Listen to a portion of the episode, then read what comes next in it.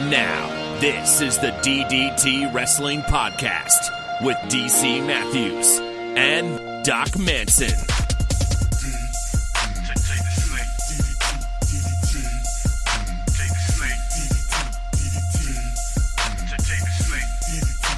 We've got the hashtag DDT Wrestling and we want you to use it. And our good buddy Seahawk, Chris, wants to know how haven't I been replaced yet? Hashtag DDT Wrestling, hashtag the Doc Side. I'll leave it to you, Doc Manson, to answer that question at Doc Manson. Uh, why haven't you gone off and found a new podcasting partner yet? What do you mean? Well, how haven't I been replaced yet? How haven't you gotten so sick Wait. of me? Oh, I'm sorry. I got confused because you said Chris Seahawk 1994, right? And then you said, "How haven't I been replaced yet?" You said I, and I didn't realize you were talking about you. I thought you were quoting him, so I thought he was saying, "Why hadn't he been replaced?" Which didn't make any sense to me because how do you replace our number one fan, especially the number one fan of Nerd DC? I, I don't know. That's So- what I'm saying too. Uh, let's also point out I am DC Matthews at DC Matthews NAI. I have to address it. We talked about it off the air, but I have to address it. Uh, somebody help me out here. Doc Manson's voice is about half an octave lower than it usually is. So we're going to go with the fact that there's a blizzard outside. It's the storm of the century. Have they named it? Uh, a few different outlets have named it different things. Uh, a little bit of a science fact for you: uh, they don't name winter storms, not officially. It's just the media who does that. So that's why you'll go to different places and they will have different names for the same storm because it's not real. Okay. So it's just done What do you artificially. want from me? no, it's fine. It's fine. We all knew this day was going to come. I'm very happy for you. Everything is taken care of now. Maybe the facial hair will arrive. Um, uh, they say okay, so that's a that's a fabrication of the media. The National Yeah. Meteorologic Society doesn't do that, or whatever it is. Jennifer Nalon, our meteorology major out there listening, can can expand on this for us. But it's it's a it's a pretty crazy day. It was a snow day, which is why we're recording in in the daytime. It is a little past noon here in snowy New England, and uh, I'm tempted not to. I have to try not to respond to GQ. You can find our good buddy GQ at GQ on Draft. Um, what did I you thought think? he was on Twitter. Well, he is on Twitter at GQ on Draft because you know obviously people without problems uh, make ha- make themselves Twitter names that have to do with alcohol. Just gonna let that hang in the air. You're a terrible person. I love you, G. I love you, GQ, but I don't even know what on draft. So draft means it's in the the lever thing, right? You you would pour it a glass of it. That's what draft means. from from the lever thing. Yes, correct. That's what I know it as. What That's is what what is it gonna- actually? Nope. nope. That's what we're calling it. Okay. When you get when you order a draft beer, they pull the lever thing. The beer comes out of the faucet, Yes. the spigot, and uh, you. Is it okay? No, no, to be my lack of knowledge of the terminology aside, in your opinion, is it better to have a beer from the bottle or a beer on tap? Uh, it depends. Typically speaking, I think most people prefer to have a beer on draft. Um, but I guess sometimes you do find certain beers that I feel have a better flavor profile when canned or bottled. So I do I do think it's a mix. What about it makes it better in a bottle or in a can? Like the carb. Well, I don't know. Beer's probably not carbonated. Oh, it is. Okay. I know nothing about beer. I don't think I've drank more. Did you think s- beer was flat? Did you think it was like juice? No. Well, You knew it was. You knew it was fizzy, right? I yeah, You've had a sip of beer. The so what? Guinness- if that was not carbonation, then what did you? Hops. think that was. maybe hops are fizzy. I mean, now in all fairness, in more recent years, I guess there are some, uh, you know, brew houses who have started adding. Uh, they, they call them nitro usually, and so they're they're using you know nitrogen instead of uh, carbon dioxide to. Carbonate's not the right word, but I guess add gaseousness to their liquid. Uh, that's probably not the right way to say that. Nitrogen, right? Nitrogenate. Sure. Carbon, carbonate, nitrogen. Yeah, eh, sure, why not? All but uh, that's far less common. I think it's more. I think it's more of a fad. What do I know? Not much. If you We to have to get GQ on here to uh, get us the real facts. he won't buy a microphone. He's insisting we buy him one. And we're not going to give him the exposure and then have to buy him all the tools in order to do this. He's got to put in some effort here himself. Well, Stop spending money on trendy beer and buy a microphone, GQ. I mean, but in all fairness, where did I get my first microphone? Well, I did buy you that one. That's true. I still, every time I go on uh, Amazon, it's like, would you like to ship to DC Matthews or Papa Matthews, or would you like to ship to Dr. Doc Manson and Mrs. Manson? So every so often, I'm like, I should find ridiculous stuff. And although I don't think I would have your updated address, because I think I s- sent it to you before you moved into mansion, the Manson mansion, or is it Manson Please, Manor? please. I prefer Manor. Manson Manor. All right, It's more more like a Bruce Wayne type thing at that point. Well, we should get this podcast going because Doc Manson's going to have to go snowblow Manson Manor in in a short while because it's just. Did you hear the thunder? Was there thunder snow? Uh, We Yes. had one that I heard. There were several rumblings Wow. this way. I'd never heard that before. It was like, okay, thunder snow is a thing. An elimination chamber is a thing. An elimination chamber is a thing that is happening in just a few days. The elimination chamber will be happening this Sunday. We're back to pay-per-views every few weeks. I believe three weeks after this will be Fastlane, and then a few weeks after that will be WrestleMania. It's a busy time of year. You were posting, uh, let's see, what did you post here?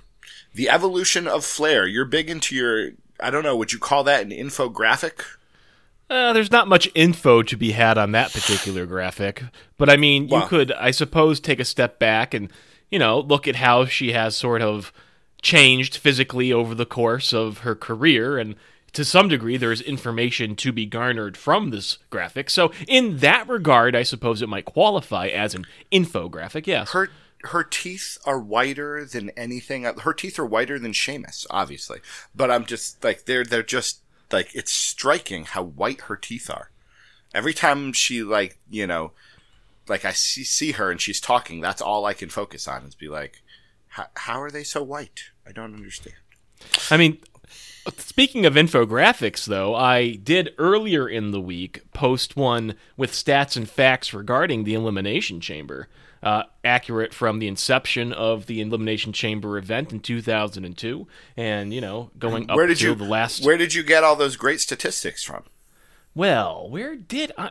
You know, I think I might have credited someone else at the bottom of that infographic. Hey, there's Uh, me.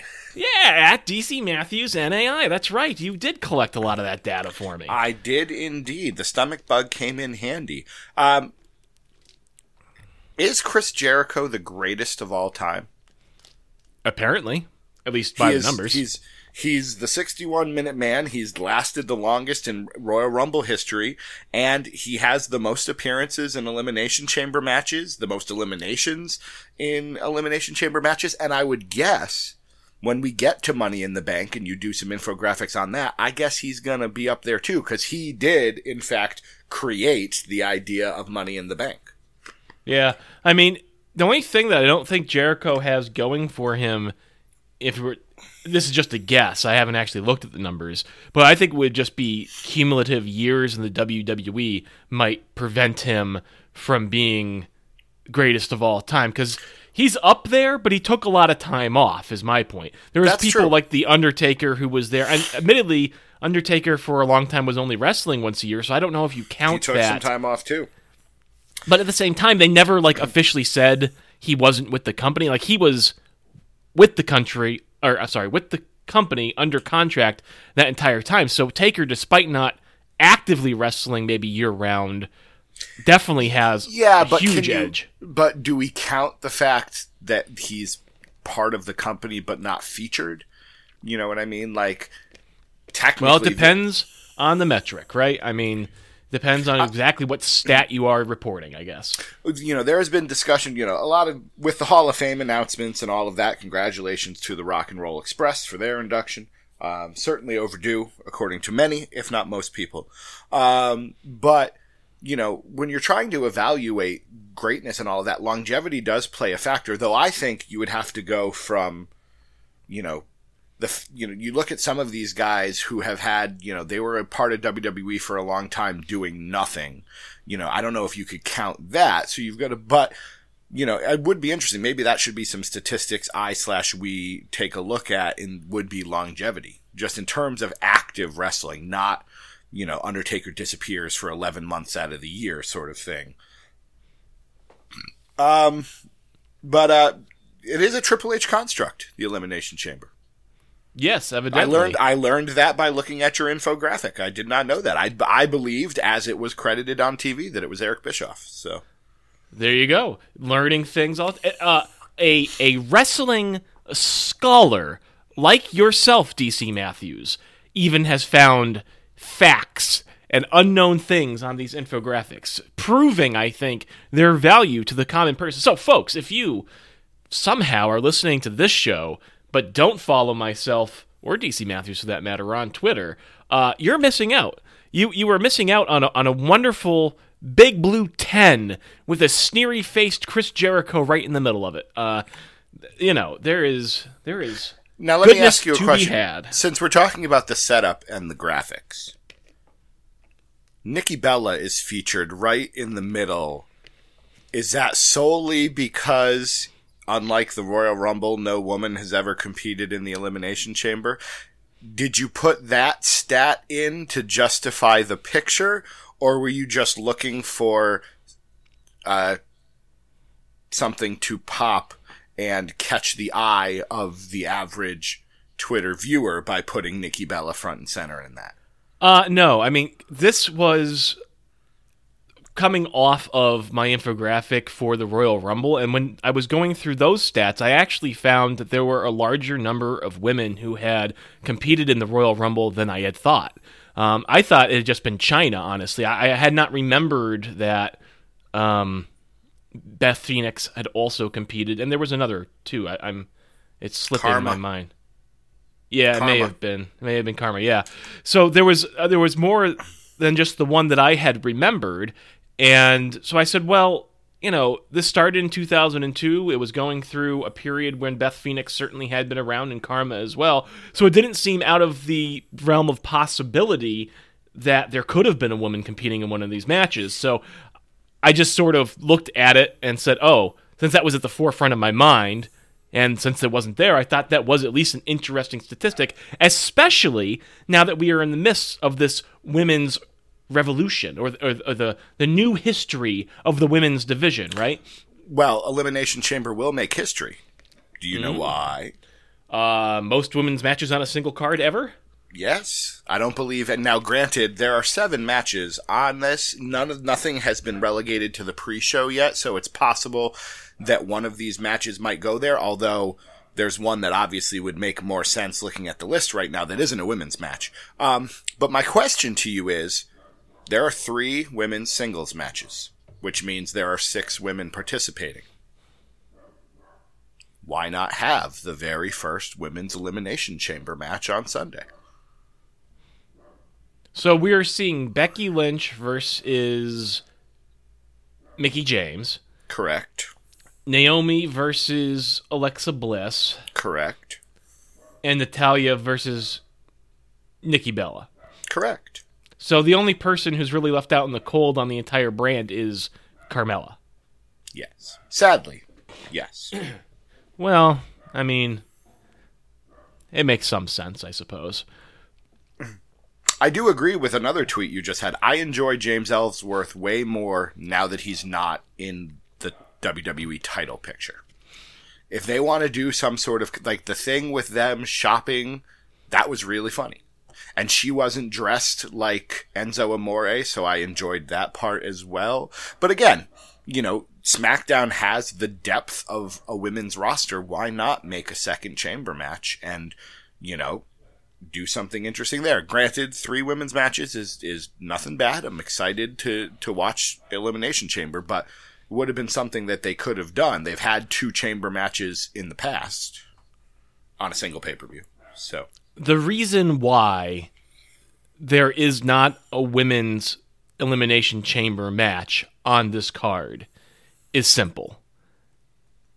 Okay. Charlotte Flair is not able to participate because she's on the wrong brand. So she will Charlotte be in the first women's no, not necessarily win, but she will be in the first women's elimination chamber match. And you don't think she's going to win it? Oh, I don't know. She might win it. Depends on what's going on at that time. But again, they're not going to have this big, huge history making moment missing her. She is the corner piece of this entire drive in the company right now, in my opinion. Absolutely. Hence the evolution of Flair. Hence the evolution of Flair. You did, we didn't see your infographic on the evolution of Becky Lynch. That'll be next. Straight Fire. The Becky Lynch story. Did you hear they're going to make a movie about. It's just going to be all pictures of Ronald McDonald, and people are going to hate me. Did you hear they're making a movie about Paige's life? yeah, who gives a crap? I don't give a, any I, craps at all. It was just I I just didn't understand why it was necessary. Well, I mean, once it's finally revealed that she's hopped up on cocaine and she's ruined her entire life by the age of, you know, 27, then it'll make sense for it to be a lifetime movie. But until then, I, I'm not sure why they would bother. I don't know. Well, let's get to Elimination Chamber itself, and let's start with the the women's matches, and let's start with Straight Fire Becky Lynch taking on her new arch nemesis Mickie James. Uh, your thoughts, your opinions, your productions, if you will. Yeah, I don't know. I think I don't really know. I don't think it really matters who wins. This is their first match, and I think they're probably going to face each other again at WrestleMania. So uh, there might be a third person involved in that match at WrestleMania. I, I can't tell for sure. But, I mean, I guess I give it to Becky Lynch. My question is Has Mickie James wrestled a singles match in WWE yet, or has it all been tag team matches with Alexa Bliss? I believe that she did wrestle Asuka in WWE, not NXT. In WWE, NXT is WWE.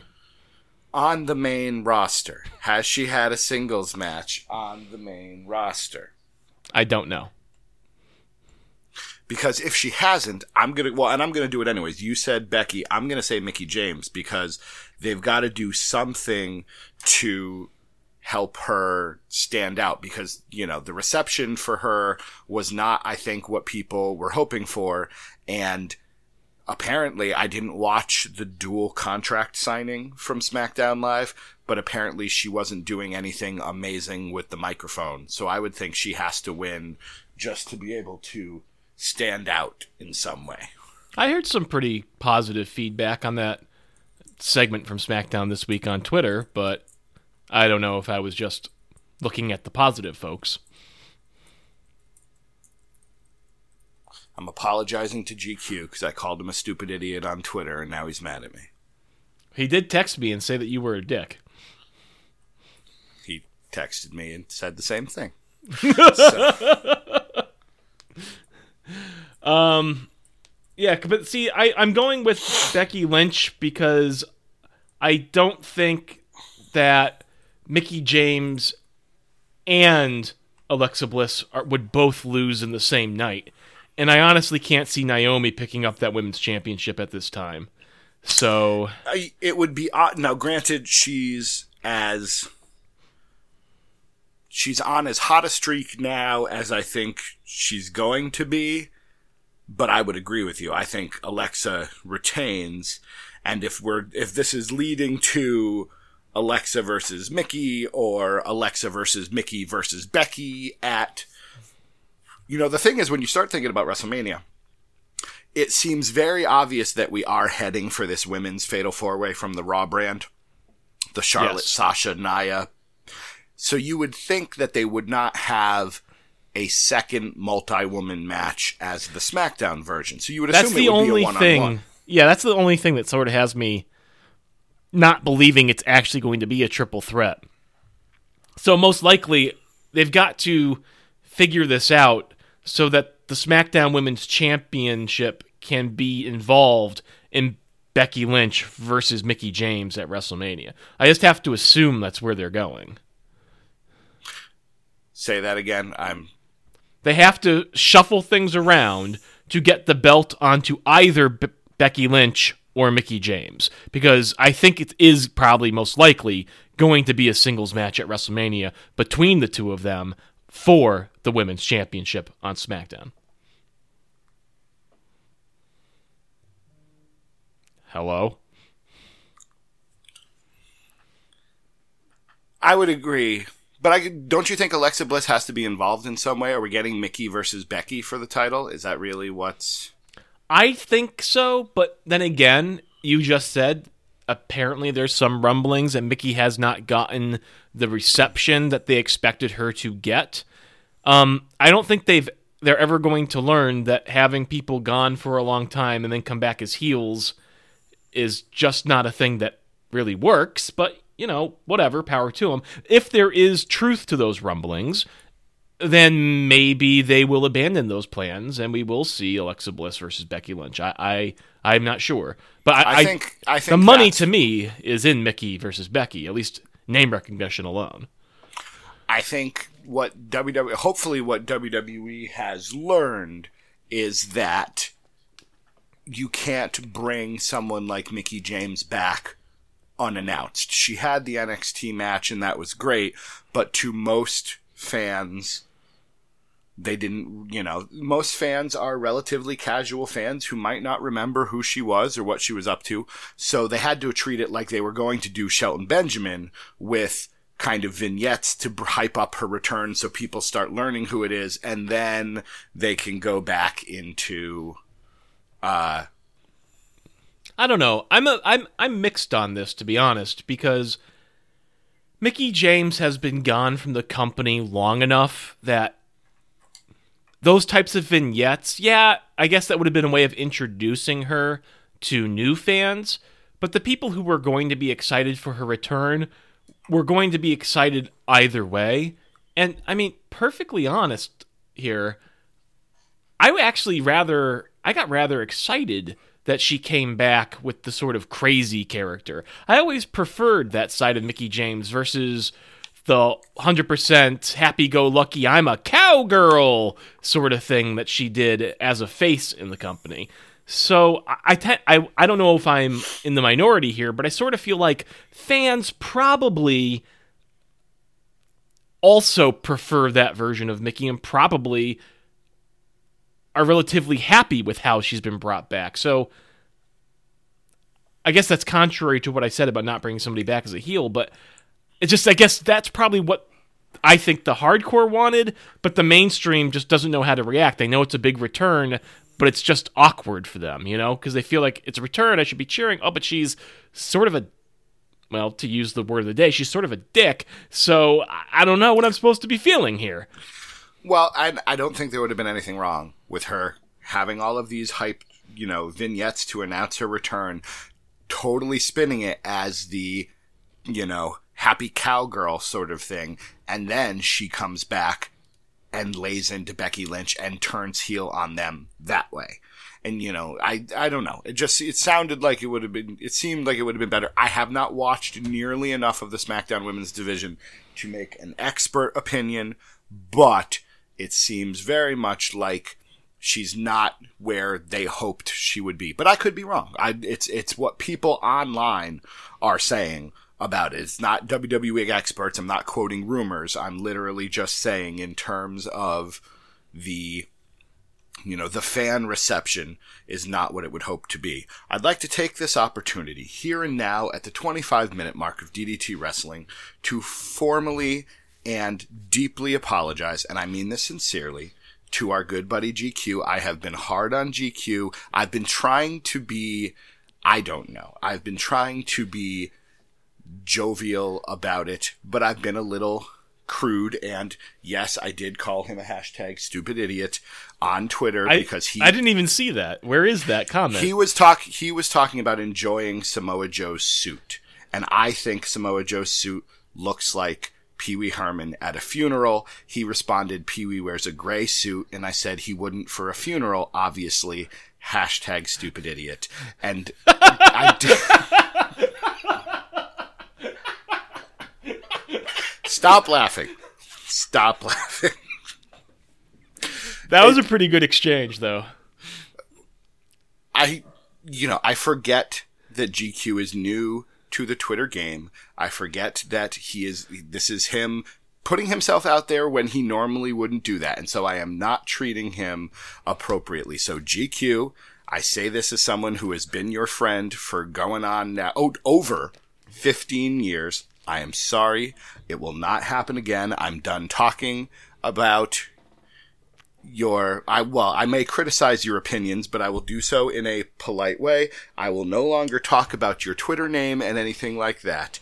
I am sorry. Please forgive me. You are my sun, my moon, my starlit sky. Without you, I dwell in darkness. GQ. All right. He may never forgive me, but that's okay. If, if he doesn't forgive me, I probably deserved it. Uh, your laughing did not help whatsoever. Just That was want a- to point that out there. taking taking out you, you know the, the the the the emotional responses as a pure exchange back and forth that was a pretty good burn No, it was wrong. yes It was wrong. it was wrong It was wrong. So hopefully he will listen to this show and hear another. I've apologized to him via text message. I've apologized to him via Twitter. Now I am apologizing to him on the airwaves. So, if I need to, I will brave through the blizzard and go to his house and stand outside his door holding up a boombox to let him know how sorry I am. Uh, the other women's match that we have yet to talk about is Natalya versus Nikki Bella. yep part of me wonders whether or not Nikki Bella is going to find her way into the title picture. Maybe we get Becky versus Mickie and Alexa versus Nikki. And those are our two smack. What are you. Is he talking to you? Because he's not answering me. I'm going to just hijack this whole show. He's texting with you, isn't he? Yes, he is. Yes, he is. And I'm sure you are not helping my case. I, I I don't know what you mean. Uh, I I am I am a neutral party. I am. Uh, who's the neutral party in Europe? Is that Sweden or Switzerland? Switzerland. Switzerland. I am I am Switzerland, and uh, to your Germany, and you calling him Poland? well, I mean, you just did. He could be France. He's been to France. I've been with him to France. We watched Tomb Raider in French in Paris together. Did you have a Toblerone while you were there? I imagine I would, but we were saving him from being attacked by a mutual friend of ours who was not having a good day and and and GQ had said something he shouldn't have and had to hide from the wrath of this girl. And so he, he eventually had to apologize in being a, I believe, up, see, now I'm on the list. There we go. All right. He just told me I'm on the list. I feel a little better now. He says that he loves you. Uh, I love him as well. All right, Natty versus Nikki. Uh, Nikki Bella. Um, I like Natalya. She is a, as I believe Nikki Bella said on talking smack or something recently. You're just a g- awesome wrestler.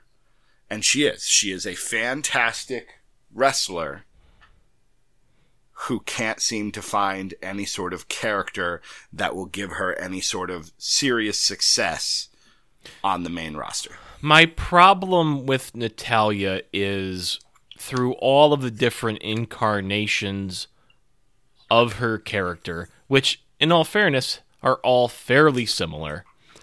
Uh, I don't think, as a performer, she is able to emote enough to make me really invest or care in her programs. If I had to, if I had to pinpoint a, a failing, I, I think it's there. Which you know, in fairness, I think is something that many people may have also said about uh, you know Bret Hart. So it doesn't, it didn't stop him certainly from being one of the best of all time. And you know, again, she is an excellent wrestler. So mm-hmm. take it for what you will. But I do think it's Nikki Bella. You know, the rumor is that Nikki's going to take some time off following WrestleMania. Um, Babies. When the rumor was going out that it was going to be John Cena and Nikki Bella versus The Miz and Maurice at WrestleMania, I was like, this is all an elaborate scheme, and John Cena is good. They're going to win, and John Cena will propose to Nikki in the ring at WrestleMania. He might. and then we wind up getting just like it was SummerSlam 1991, I think, where it was part of that was the match made in heaven and the match made in hell, and it was the wedding of Randy and Elizabeth, and then the match made in hell was Hogan and the Warrior versus Sergeant Slaughter and General Adnan and Colonel Mustafa. It's scary how that information just pops into my head, but I I wasn't necessarily sure if beer was carbonated. That's okay. I, I didn't know Sweden from Switzerland a moment ago, so we, all, have, we all have we our all have our strengths. strengths. Yeah. um, the the the lack of strength in the uh, elimination chamber match is this l- most recent one that I don't know where it got added, but in a two on one handicap match, the ace team of Apollo Crews and Kalisto will be taking on Dolph Ziggler. That's pre-show, right? Currently, nothing is on the Wikipedia page being announced for the pre-show, but But yes, that's the You would assume so. It's rare to have a handicap match, unless your name is Braun Strowman, where the heel is the the one the underdog. Except for when you're Dolph Ziggler and you're just a big loser loser who loses. I'm pretty sure that's what New Age Insider said on SmackDown as well too. Oh, well, Well, but it's it's true. although this is where he'll eke out a win. Oh yeah, he's definitely got to win this one I would hope so. Otherwise, because otherwise, otherwise he might retire. He might hang up his boots because if he just can't win the big one, You know, I would assume this the is- big one versus Apollo Crews and Kalisto on the pre-show. You would assume this would be leading somewhere, but with well, I I assume nothing. With Dean Ambrose as the Intercontinental Champion, you could see a heel Dolph Ziggler going after Dean Ambrose, I guess. That would be a thing. Yeah, we could see that again. Did we seen it already? I think we saw it when Ambrose was the heavyweight champion, didn't we?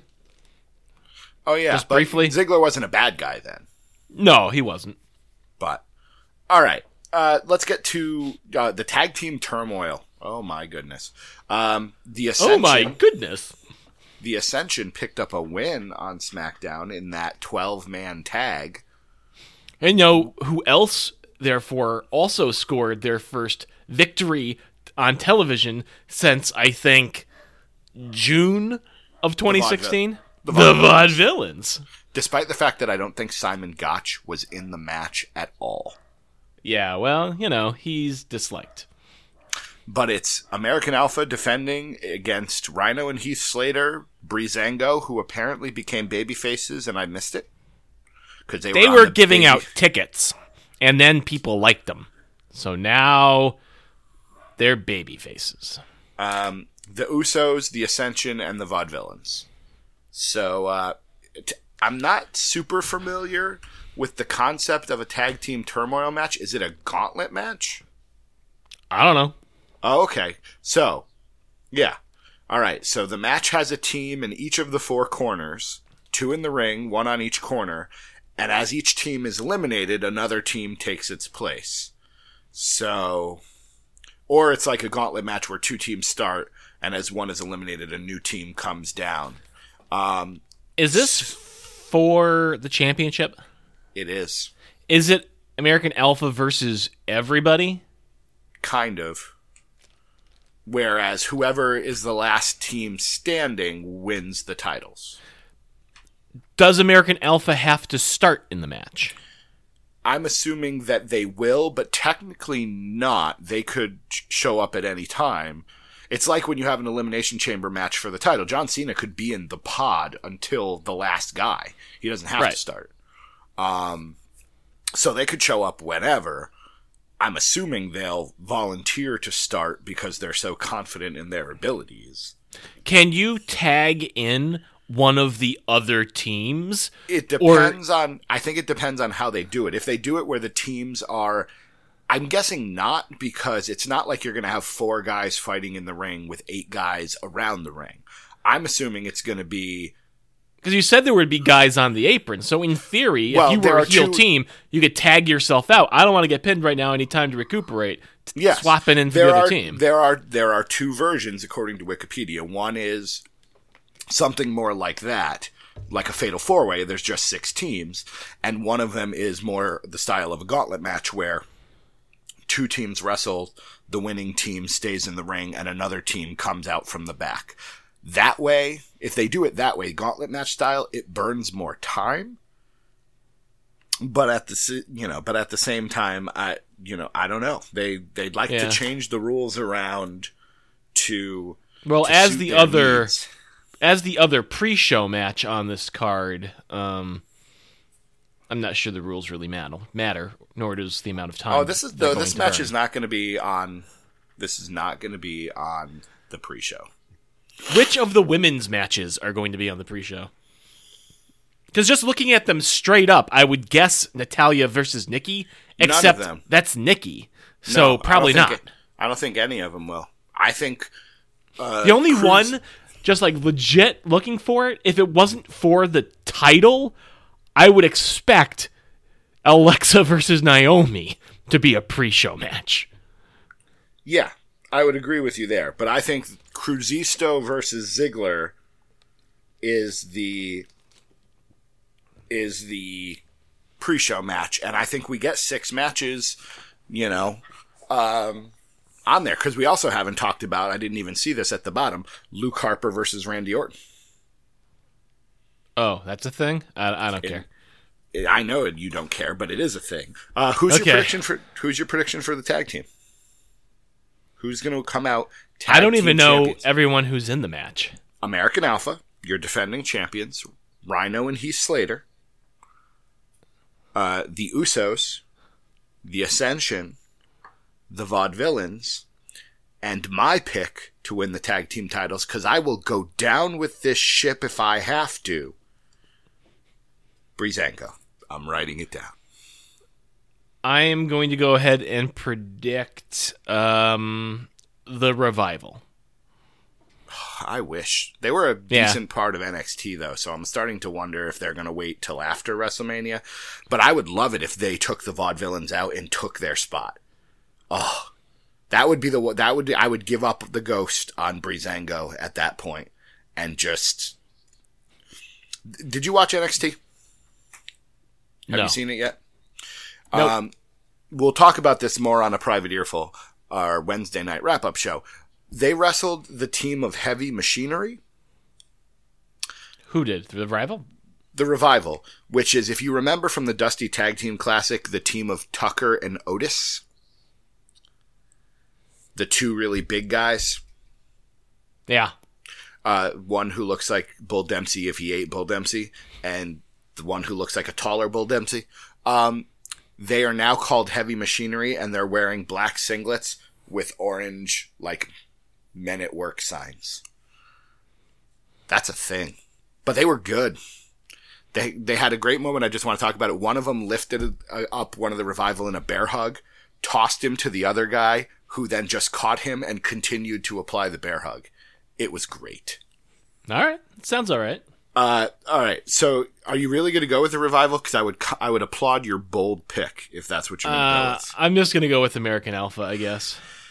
You would. I really think- don't think they're coming out with it, but they're the only ones who I want to have it. So You would think they would retain, if only because really none of these other teams are even legitimate. You know. I mean, let's put it this way. I think they like American Alpha chasing, and the only other really established team that can always do in a pinch, who happens to be a heel, who could be good going into WrestleMania for American Alpha to make a program with, is the Usos.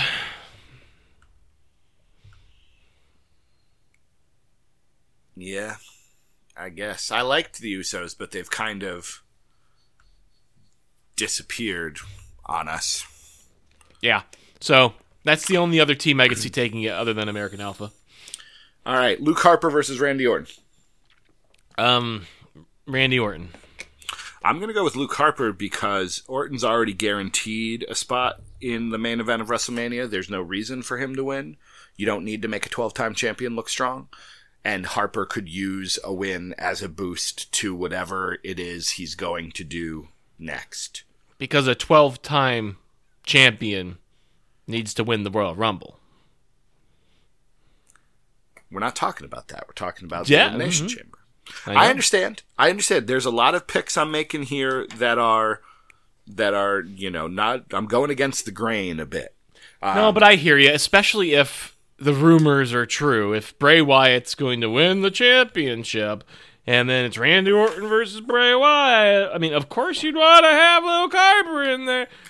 I- just, I can't, I cannot imagine a world where Bray Wyatt walks out of this thing Champion. with that championship. I just, I can't, I can't imagine it. I cannot. Your prediction for the Elimination Chamber is? Well, let me see. We've got the champion John Cena, AJ Styles, Dean Ambrose, The Miz, Baron Corbin, and Bray Wyatt. The only two potential winners are Bray Wyatt and AJ Styles, which is weird because you would why would John Cena win his 16th championship only to lose it 2 weeks later unless you're just getting the 16th one out of the way? I don't think WWE really wants John Cena versus Randy Orton to main event WrestleMania. Uh, they don't have enough faith in Dean Ambrose to do it. I don't think. Don't hate me. It's just what I think. Baron Corbin's not ready yet. The Miz, as much as I would love it, The Miz versus Randy Orton's not going to sell a lot of tickets.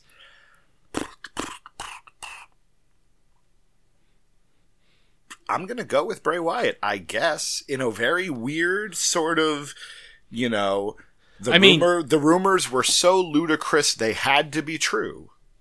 I mean, when you just look at the story that they have been telling for the last couple of months, the only match for WrestleMania that makes sense is Bray Wyatt versus Randy Orton. Yeah. Yeah. And again, So I'm going to go ahead and say AJ Styles. I I almost would rather that because it just doesn't make any sense. I I don't know. It it it's such a weird story that to go the Bray route and then uh, what are you going to do? Put Randy Orton over? Does Orton win his 13th title or whatever it is at the expense of Bray Wyatt at WrestleMania? Does You know what we're overlooking here? the John Cena factor? Yeah. And you you addressed it. You did. You said you don't think the WWE is going to have Cena versus Orton at WrestleMania. You said that. But Okay, well actually I don't know. I was going to say I can't imagine that the WWE would not make his 16th time championship reign at least somewhat extended. You'd think you'd want to be able to keep saying a 16 time world heavyweight champion, the 16 time tied with Ric Flair. I think they'd want to say that for a few months. You know what I mean? Yeah. But at the same time, when I think back to SmackDown, since he's, you know, won the title, I don't really feel like he ever got any big celebration. Even like right after the match, like, you know, he was talking with the ref, and certainly, you know, they said so the commentators acknowledged it was his 16th time win. I never feel like the pomp and circumstance happened. I never felt like the real celebration occurred the way that I thought it should have for tying that record. So, knowing that, knowing that they've sort of swept this under the carpet, maybe maybe you're right. Maybe this maybe this reign is not long for the world. They're getting it out of the way and Because they- on 17. Right. But then again, you know, as they've talked about on an AI pod and other areas, I'm sure, I'm sure thousands of podcasts have talked about this. If you're not going to do his 17th, 17th title win at WrestleMania, when do you do it? Are you going to wait for payback or money in the bank? You know, do you save it for SummerSlam? It's the second biggest show of the year. Maybe you wait. Are you waiting a whole other year for him to win the 17th and it's WrestleMania 34 when it happens? It might be. Again, I think you're right. I think, you know, he came out on SmackDown to open the show following the Royal Rumble and basically just said, "All right, let's we're back to business here. Let's do another open challenge."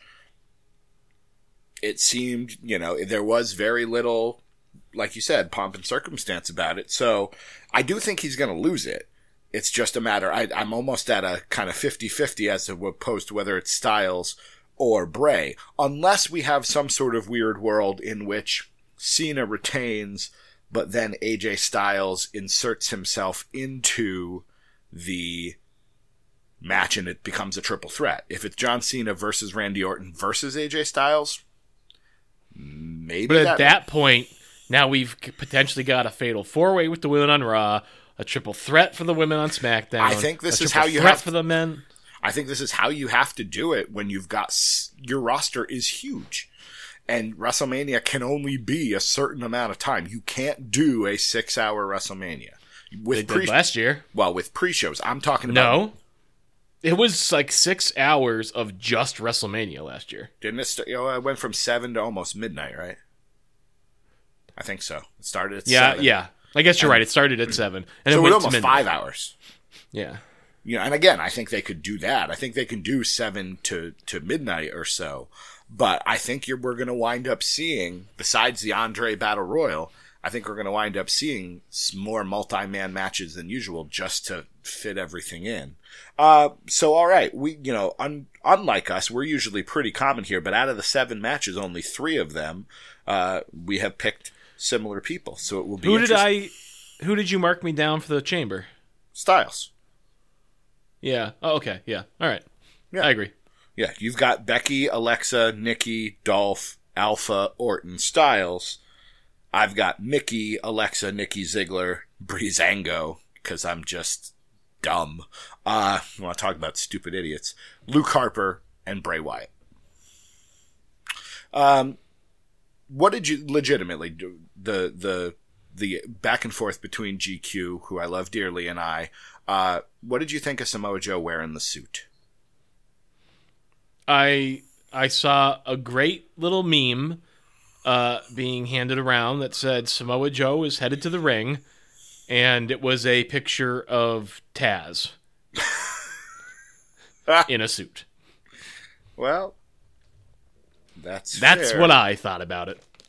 All right, He my- was broad. Let's just put it that way. he he was indeed he was broad. Um, I liked his rationale though. I will say that he the the explanation as to why he did what he did, I had no problem with. Other people seemed to take issue with it, but I didn't have it. I thought made total sense. You're desperate to get through the door. Somebody opens the door for you. You're going to be loyal. Smash to it guy. like a wrecking ball. Yeah. And you're going to be loyal to that guy. So if he points at this guy and says, hey, do me a favor, take him out, you're going to take him out. And not only that, but think about it this way in terms of the larger storyline that's going on with Samoa Joe, uh, it was all the motivation he needed to finally get away from William Regal. Very true. Very true. Very true. Um, the the report is, or you know, it seems as we I think we kind of assumed last week, the Seth Rollins injury is going to take keep him out for a while, but he's not going to be out. He'll be in for WrestleMania. We will still get uh, Samoa, uh, not Samoa Joe, Seth Rollins versus Triple H, most likely at WrestleMania. What do you want Samoa Joe to do? Because he wrestled Roman Reigns and won, right? Yeah, Braun Strowman He won. interfered. He won. Um, what's next? What are your What are your hopes and dreams for the Samoan submission machine? I don't know. Like, it made sense when Seth Rollins was going to be around. We were going to see Samoa Joe versus Seth Rollins at Fastlane. And then, as we've said before, Samoa Joe probably would have ended up in the Andre the Giant Battle Memorial Royal over the top rope match thing. And he probably would have won that. So the question is now, what does he do at Fastlane? And I, I don't know. You last week had kind of said, well, maybe Sami Zayn will be a proxy for Seth Rollins, but I don't know if that's really something they want to do with Sami Zayn as a stopgap, especially knowing that Seth will be back for WrestleMania. Well, Sami wrestled for the U.S. title and lost. I could see them doing Sami Zayn versus, you know, Samoa Joe is kind of the, as somebody put it, the cerebral assassin's assassin. And so I could see, you know, he, Sami Zayn still has an issue ish with Stephanie McMahon. So maybe Stephanie points, you know, you took out Rollins. Sami Zayn's your next target. And that's what gets us to Fastlane. But again, you know, WrestleMania, unless he's just going to be in the corner of Triple H against Seth Rollins, you know, that that's more up in the air. But um you know, like I said, I enjoyed Joe. I I wouldn't have done the suit personally. I would have kept him in, you know, a t-shirt and jeans and because he doesn't need to dress up, but it worked and he did look like Taz. You're not even you're not even wrong. Um did anything else happen of note on Raw? Raw was incredibly frustrating to me this week. Why is that? I'm not sure that there was even one match that didn't end in outside interference.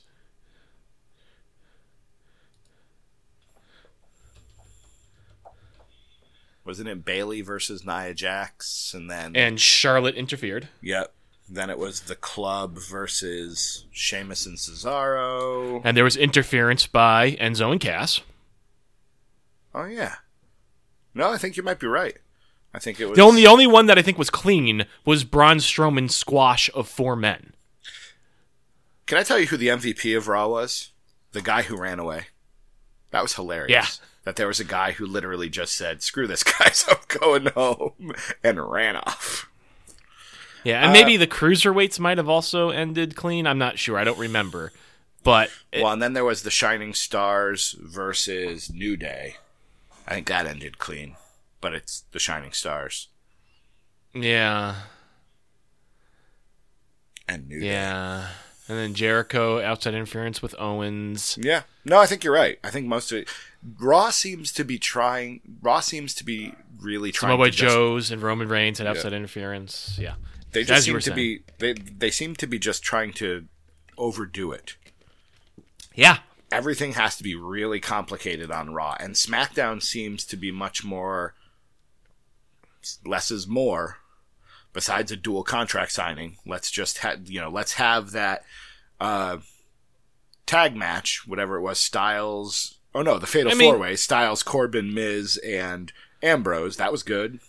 And don't get me wrong, like I get it. The outside interference allows Nia Jax to beat Bayley, which gives Nia Jax more of a reason to be involved in the WrestleMania match, and you know more so, even gives her a reason why she should eventually contend for Bayley's title once she does win that title.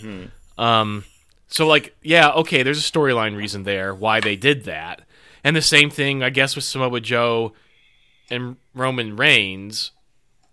It Yeah. furthers Roman Reigns' storyline with Braun Strowman, and it protects Roman Reigns from just having been beaten cleanly by Samoa Joe. But it gives Samoa Joe a big win, a in win. his first like, main so, event I mean, match. like, it's logical, but I still don't like it. No. it it's frustrating. are we are we heading? Is Fastlane going to be Charlotte and Nia versus Sasha and Bayley in like a tag match? And then there'll be dissension on both sides, which will then lead to the fatal four way. I presume so. All right. Well, either way, it you know, Raw was decent. SmackDown was pretty good. I can't say I you know devoured both shows, but it was you know I'm excited for the pay per view. It looks good on paper. I'm will be interested in that. Um, I don't think there was any other major news. Like I said, the Rock and Roll Express are in the Hall of Fame. Have you ever seen a Rock and Roll Express match Um, besides Is the- whatever was the TNA version? are the Rock and Roll Express the same or different than the Rockers? Different. Then I have never seen a Rock and Roll Express match. Okay. Well, Rock and Roll Express team, you know, they were good. They were they were a team where, you know, in an age where you didn't necessarily like a double drop kick was this awesome, amazing move. They were the pioneers of like the double drop kick sort of thing. Why did you bring up TNA in relation to the Rock and Roll Express? I'm pretty sure in one of those tag team apocalypto things, they were part of it, despite the fact oh, really? that they're 50 or 60 years old. Yes. Oh, all right. I did not know that. Yeah. Speaking of TNA, though, did you hear who's back? Jeff Jarrett. Well, yeah, that's old news. Uh, then who? The somebody you were talking about just last week. We are prophets. Scott. Scott Steiner? D'Amore. Really? Scott D'Amore is back backstage in TNA. I like Scott D'Amore. I Yep. I enjoyed his, you know, the mouthpiece. They're really- Canada. I enjoyed his they are- backstage work. They are TNA legitimately putting back together the backstage team That from the early days of TNA. They they It's really a very are. smart way to do it. People are talking about, you know, uh, Ring of Honor's having trouble. A lot of people, you know, a lot of people are getting s- scooped up by WWE and all of that. And you know, I think TNA, They seem to be having some trouble with their management as well. Well, yes, yes. Uh, TNA is going to wind up, uh, you know, getting back to a position where they're a legitimate number two company. Seems like it's possible, which is well fantastic. done, well done, Anthem Owls. Well done indeed. That's right. Uh, we've got a couple emails. My computer died before I was able to read them, so I'm going to rely on you, there, Doc Manson at Doc Manson, to get us through DDT Wrestling at gmail.com. This one comes in from Glenn. Subject line reads A spoonful of Gallagher. Hi, guys. How long do you think the extraordinary gentleman can keep up the umbrella gimmick before it becomes tired? Uh, I don't know about you, DC, but I think it jumped the shark immediately following the Royal Rumble. You haven't seen 205 Live, then, have you? I've seen clips of it, and that's exactly what I'm talking about. Um, is that the extent of his email? Just one sentence? That's it. All right. Well, thank you, Glenn at GA Russell, I believe. Um, I think we've talked about this uh, on a private earful a couple of different times. There are only so many ways Jack Gallagher can be a babyface gentleman. Um, he is. You have not? Have you seen 205 Live? Do you know anything about it? Not really. Okay. He is in the Fatal Five Way match to determine the number one contender for the Cruiserweight title. So, um, and, you know, the umbrella does come into play. I think, I saw a. I saw a uh, rather, let's say, large spot involving the umbrella. it was very entertaining, but I think we're at the point where he can, no- you know, he's going to be able to use it one or two more times, and then it's going to kind of get old. I think I think the moment they named the umbrella, you knew it was almost over. You know what I mean in terms Yes. of being acceptable. now, granted, we're on Francesca, whatever the trombone, but you could argue Francesca that's- to uh, Turbo, I believe. yeah, but you could argue that that's over too. Yeah, but so is the New Day, and nobody's told them yet. Um, so you know, I think it's I think it's close. Uh, you know, hopefully in the near future he'll be involved in some sort of program where where the umbrella disappears. All right. This next one comes in from the Pav. Hey guys, I want to know, after likely winning at WrestleMania, how you book the last 12 months of Brock Lesnar. Personally, I felt he was really benefiting the company more as a face. Seth Rollins really worked well as a chicken heel against him, and Bray Wyatt looked to be onto a great feud with him also. In a world with no brand split, I would have liked to see him in a face role against Corbin and also Wyatt. I know he wouldn't get cheered, but we live in a world, as Liam Stryker eloquently put it, Triple H gets cheered for one theme song and booed for the other. With more big time heels than faces created, it makes sense for him to be a heel as he has more options, especially Braun Strowman. But do you think there are enough faces left to face if he remains a heel? If he holds the Universal title till SummerSlam, who dethrones him? Balor? I can see the anger on Doc's face now. Reigns? Nakamura?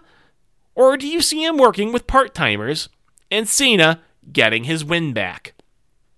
A lot were dismayed that Goldberg was the one to dethrone Lesnar after the streak and Cena's win. But I think WWE will spin it after his likely Mania win that Lesnar has gotten over Goldberg. Therefore, we revert back to the narrative of who can stop the man who beat the streak and John Cena, leading to Roman Reigns doing exactly that. Also, guys, we didn't we need an encore playing soon of Nerd DC from episode 41. Beautiful. Absolutely beautiful. The POV, the P underscore A underscore V. I Does don't know which song that was. Uh, I'd have to go back. We're talking 20 or so weeks ago. I remember he mentioned it to me on Twitter, and I went back and listened to it. It's a good one, but I'm working on my, my opus, my trilogy of greatness. I'm working on the first one now, so it's going to take a while. All right. Um, uh, let's see. As for Brock Lesnar, I never want to see Brock Lesnar with a championship again. yeah. That having said that, I never want to see Goldberg with the championship again. And the fact that Goldberg is going to be challenging Kevin Owens for the Universal title is to me, I love you, Jason Maltov, a ridiculous notion. I sort of think that Goldberg does not win the championship versus Kevin Owens. I hope I not. think that's crazy to think that he wouldn't, but I because obviously it should be an 80 second match where there's a spear, a jackhammer, and it's over. But because he's, you know, basically punked out Brock Lesnar on two separate occasions now, I think Lesnar interferes immediately at the beginning of that match. if the match even If the match even begins, yes. Yeah. Yeah. That that's that's what I'm holding on to. You know, you've got you've got a couple different ways of doing it. Either Kevin Owens immediately disqualifies himself. Like they ring the bell, he walks over to the referee and just punches the referee in the face. Gets disqualified and loses rather than having to face Goldberg. And then you can do the spear, the jackhammer, but it doesn't matter because the match, ne- you know, the match is over. Um, or you go the Brock Lesnar route and Lesnar interferes, which then potentially teases. While many people want to see it, I'm not one of them. I do think if you're booking the final 12 months of Brock Lesnar, Kevin Owens is in there at some point.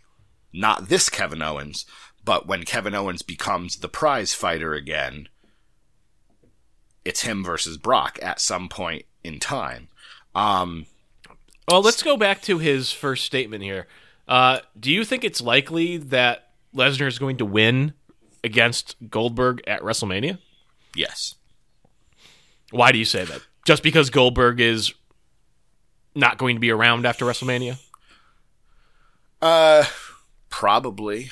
You know what I mean? I wouldn't be surprised if Goldberg gets into the Hall of Fame this year. He's the B, you know, he's the complement to Kurt Angle. Um, and I think Lesnar's now lost super fast and then been eliminated from the Royal Rumble super fast. So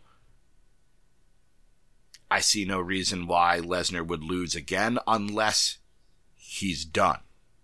Unless we're talking about booking the last 12 weeks of Brock Lesnar. Do you remember Brock Lesnar versus Goldberg at WrestleMania 20? Yes. Do you think we're heading that way again? Yeah. Shrug. I mean, I don't know what else we could possibly be heading towards at this point. I don't think they have anything. I don't think there's any stock left in Brock Lesnar in that company. That's why I don't want him to win the title. Well, and I don't think that they want him to win the title. I don't think they want to feature him prominently. They got him out of that Beast storyline that Pav is talking about getting him back into. They got him out of it by using the Goldberg card. Yeah. Uh, now that he's out, I don't think they want to put him back into a position of dominance. I think that's it for him. I, The UFC thing completely ruined his credibility. I think you're right. You know, if you look at what he's done in the last, you know, he beat Dean Ambrose at WrestleMania. What has he done since? I couldn't even tell you until Goldberg. I don't know what he did. Did he wrestle at SummerSlam? I don't think he did. So, Yeah.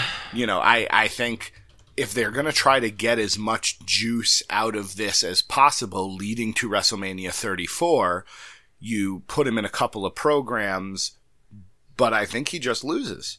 And, you know, right now, you know, Paul Heyman can come out and tell us how he's now, you know, so angry and so furious and all of that. I'm Which one of them won at WrestleMania 20? Goldberg. I think. Yeah, Goldberg. Because Lesnar was literally out the door. Well, so was Goldberg. Yeah, but they liked Goldberg more. I think. Yeah, I- they I think they, they did. did. And I honestly think we're sort of in the same position. Even though Goldberg is out the door this time, Mm-hmm.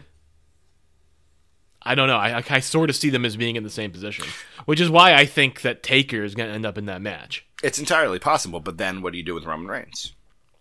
Because, you know, Braun Strowman, again, right after Fastlane?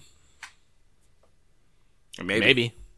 Uh, it's entirely possible. I don't, you know, they do have a lot of potential matchups here. You know, there's a lot of players in the works, but I also could see this being a, you know, turnabout's fair play, and Lesnar Goldberg at WrestleMania is a five minute match in the other direction, Yeah, it's possible. where Goldberg goes for the spear, Lesnar gets out of the way, German German, German suplex, German suplex, F5, done. that seems possible. So, you know, uh, as for booking his last 12 months, he wrestles three matches and loses all of them. Because at this point, you've got to have him putting over people before he leaves. So he puts over Finn Balor, he puts over Kevin Owens, he puts over Roman Reigns, and he's gone. That's what The alternative is, yeah, me too. The alternative is he does pick up a title somewhere in there, maybe, and then he dominates for a year, but still only wrestling three matches, and then John Cena wins number seventeen from him as he's out the door. Okay, I would do that too. I would I would be okay with that too. It just seems like a John Cena Brock Lesnar match almost almost I don't seems- think they're- almost seems less practical than a John Cena Randy Orton WrestleMania match. and again, I really don't think I'm talking about like they're done with Lesnar wholesale. I don't really think they're gonna put a title on him. No. But I could be wrong. So I think he has enough cachet, and with Heyman there, he doesn't have to win another match, and can, it can still be a big deal every time he loses. So, yeah, agreed. all right, uh, what's your piece of positivity heading through uh, the week? This brownie.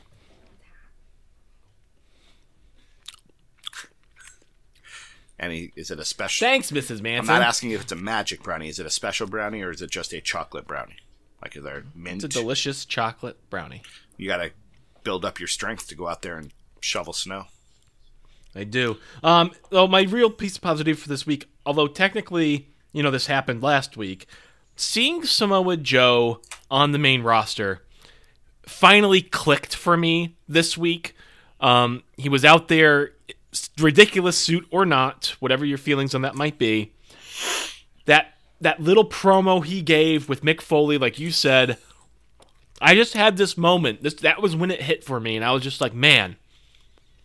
I've legitimately been waiting to see this for a decade. Mm-hmm. I, he said 18 years. Obviously, I wasn't following his career the whole time, but since his time absolutely dominating and being a locker room leader in TNA, you know, he's he is the reason why I watch TNA much longer than I should have. Yeah. You know, um so honestly, it was just awesome, awesome, awesome to finally see him uh, where he belongs. Something I again never really thought would happen.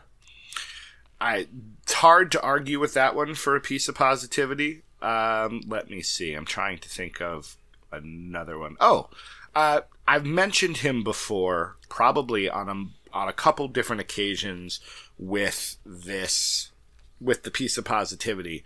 Um, but Neville is just single handedly saving that division and 205 Live. He didn't even wrestle on 205 Live, but his presence loomed large. And the fact that he's interviewed, I can't remember if it was on, I think it was on Raw. He was interviewed by who I think is going to take the title off of him, Austin Aries. And, um, he was like, which of the five potential opponents scare you? And he was like, nobody scares me.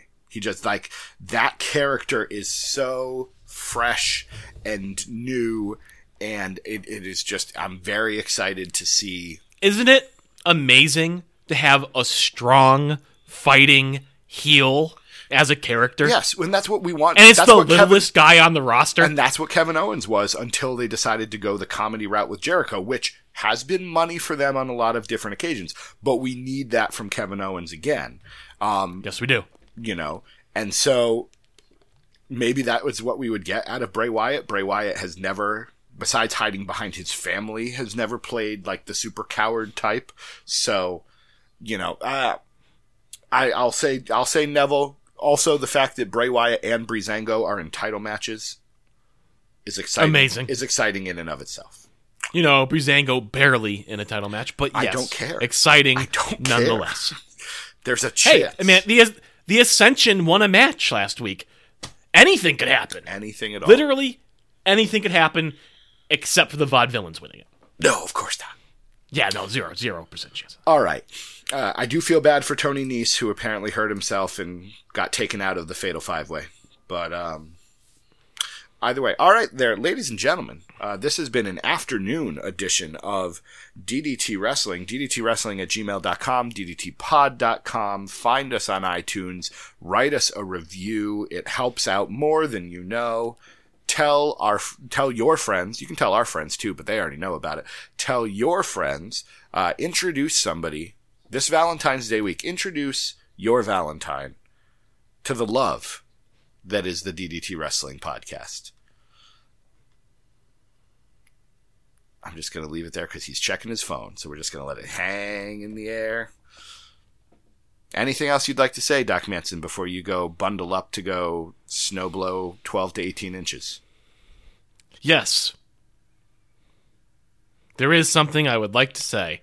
For the first time in the history of this show, hashtag Free Emmalina. All right. He's got his cause. Hashtag free Emmalina.